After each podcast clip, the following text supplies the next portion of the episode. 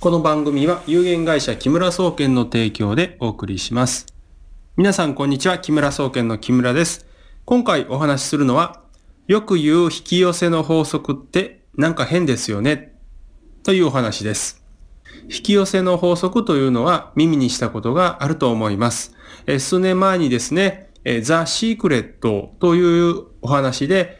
引き寄せの法則が非常に注目されました。ところがですね、世の中で一般的に言われている引き寄せの法則というのは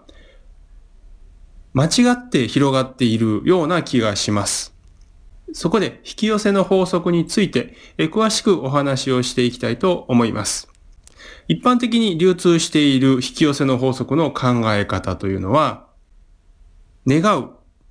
まず願い事を思いましょうということですね。そして待つ。その願い事がやってくるまで、えー、醸造されるまで待っていましょうということですね。そして最後に受け取る。願ったことがやってくるんで受け取ればいいんですっていうふうに言われています。これね、日本人の方であればね、そんなわけねえだろってもう突っ込みが入ると思います。えー、その通りだと思います。えー、そこで一つ一つ分解してお話をしていきたいと思います。まずですね、引き寄せの法則というのは別にザ・シークレットが出たから急に広まった考えではないです。もともとですね、たくさんの格言の中にですね、引き寄せの法則に似た言葉は使われています。例えばですね、格言で言えば弱り目にたたり目、笑う角には福来たる、念ずれば通ず。これ全部引き寄せの法則なんですよね。で、どちらかというとですね、あの、弱った時は気をつけろよ、変なことが来るからなっていうような意味合いが格言の場合はね、よく使われていました。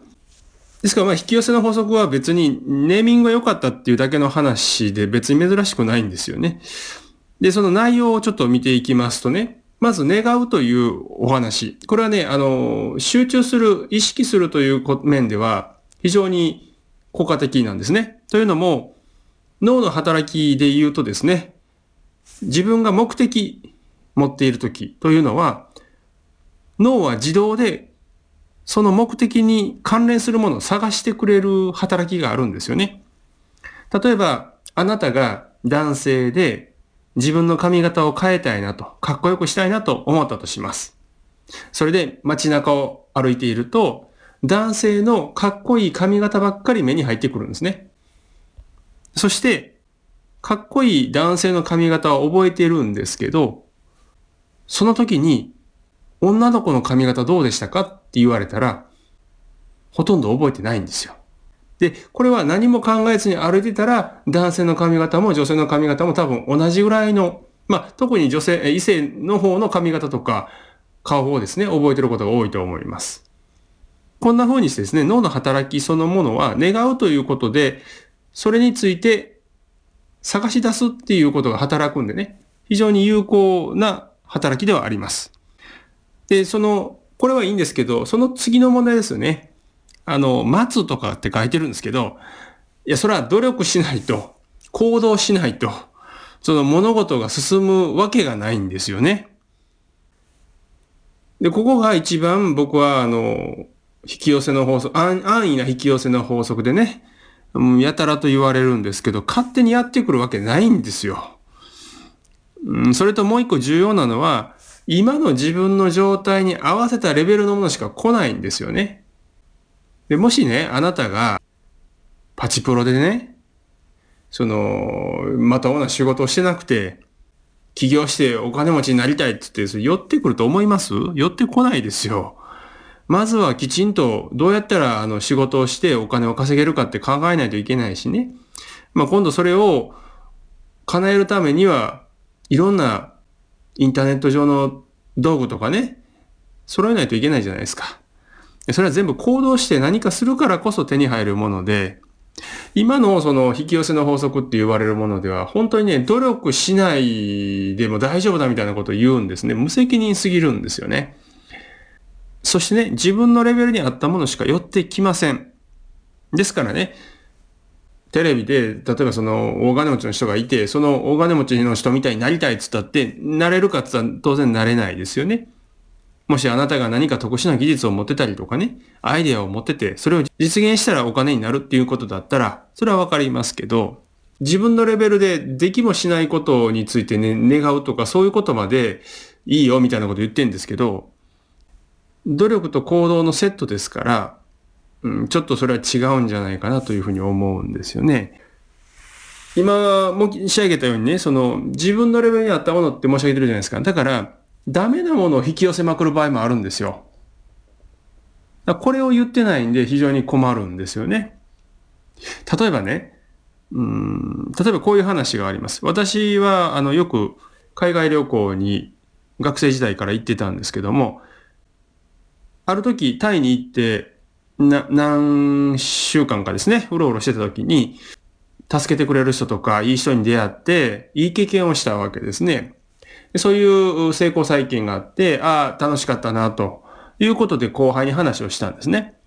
でそれで後輩は僕の話を聞いて、そうかと、タイに行ったらそんなに人の優しさとかいいことがあるんだっていうことでね、彼はなんか思い立って急に一週間ぐらいタイに行っちゃったんですよ。でタイから帰ってきた時に、まあ私とまた話すわけですよね。そうするとどんな答えが返ってきたかって言ったら、木村さん、タイはね、あんまりいいことなかったっすよって言われたんですよね。で、彼はまず空港で降りた時にタクシーに乗って市内に行こうと思ったら、そのタクシーの運転手は目的地に行かずにすぐに彼を売春宿に連れて行ったんですよね。で、それ、その後も彼はいろんな人に騙されそうになって、もうそれでブツブツブツブツ文句言いながら、なんだよと言いながら、まあタイを旅行して帰ってきたと。結局何件か騙されたというような話を僕にしたわけですよね。で、こんな風にね、その人が持ってるエネルギーの波長とか、そういうもので、同じ場所行ってもね、引き寄せられてくるもの全然違うんですよね。私も彼も同じようにタイに行って楽しもうと思って行ってるんですよ。でも私には手助けしてくる人や、幸運が舞い込んだけど、彼には舞い込んでないんですよ。じゃあ彼な、願ってないのかって言ったらそうじゃないですよね。で、こういったね、その、目に見えない、その人が出している波長とか、そういうものによってもね、引き寄せられてくるもの自体が違うんですよね。こんな風にね、引き寄せられてくるっつっても、変なものが引き寄せられることよくあるんですよ。でね、一番僕は引き寄せの法則で気に入らないところ、何かというと、まあ、たまたま何かうまくいったとしますよね。かなとします。その時に、周りに対して感謝しなさいとか、ちゃんと還元しなさいということを全然言わないんですよね。つまり自分でも独占しちゃって、え、俺は成功したらラッキー、引き寄せられたんだ、はい終わり、みたいな感じなんですよ。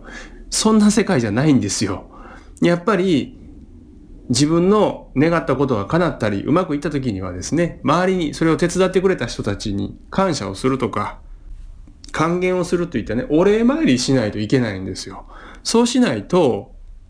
この引き寄せは、引き寄せたものは逆効果になってしまって、周りの人から恨まれたりとか、ね、こあひどい時には、あいつはひどいやつだから貶めてやれって言ってこう、悪さをされることもあるわけですよ。感謝して分かち合うということがなければ、月がないんですよね。でね、あの、ロンダ、えー、この、ザ・シークレットっていう引き寄せの法則について書いたロンダ・バーンさんですかね。この人は、実は、えっと、にさくめの本ではですね、いっさくめに体験談を載せてくれた人たちから、ソース感を食らってるんですね。どういうことかっていうと、私たちが言った引き寄せの法則はそんな簡単な安直なもんじゃないっつってすごい怒られたらしいんですよね。で、さらに、彼は本に書いてある通りにやったけど、うまくいかなかったっていう人に訴えられてるんですよ。で、こういうことまで、じゃあロンダ・バーンさんは望んでたんですか？引き寄せようと思ったんですか？っていうね、突っ込みどころ満載の話になってるわけですよ。ところがそういうことは、皆さん一時的な流行りで、ちょっと聞くだけでね、その後の結果見てないんですよね。まとめますとね、世の中で一般に流通している引き寄せの法則。願う、待つ、受け取る。これは、はっきり言うと、ありえない話です。きちんと願うのはいいですけど、それに伴う努力、行動、そういうものはね、必須なんですね。それと、引き寄せられてくるものが自分のレベルに合ったものになってしまうために、変なものばかり引き寄せる場合もあります。実際にそういうことを見たこともあります。一番重要なのは、願いが叶った時に、皆さんに感謝したり、還元するということをしなければ、次はないということですね。でこういったね、まあ当たり前なんですよね。その昔の格言に書いてるわけですから。だから、安直なね、ただ願えばいいみたいな、引き寄せの法則をね、信じるのはやめた方がいいと思います。特にね、スピリチュアルって呼ばれるその、界隈のね、精神世界の方々、自分のね、現実逃避の手段として使ってるから僕は気に入らないんですよね。そうじゃないんですよね。努力して同じように成功できない。その時、そういうものを見た時に、目に見えない作用がある。だからそこの部分までケアして努力をする。そうするとうまくいく。これがね、スピリチュアルの世界の正しい使い方だと思うんですよね。はい。いかがだったでしょうか？えー、最後までお聞きいただきありがとうございました。それではまた次回お会いしましょう。